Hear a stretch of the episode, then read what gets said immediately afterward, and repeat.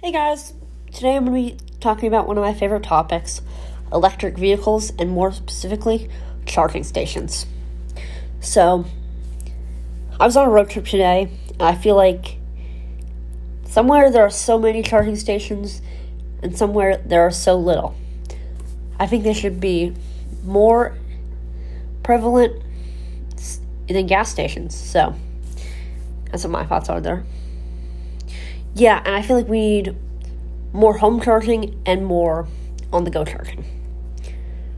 Yeah. Because it's a little less easy to fill up than gas. We need also mobile charging solutions. Like if your car runs out of gas, you just get a gas t- canister.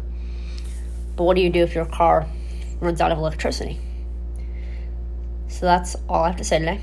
You guys. Goodbye.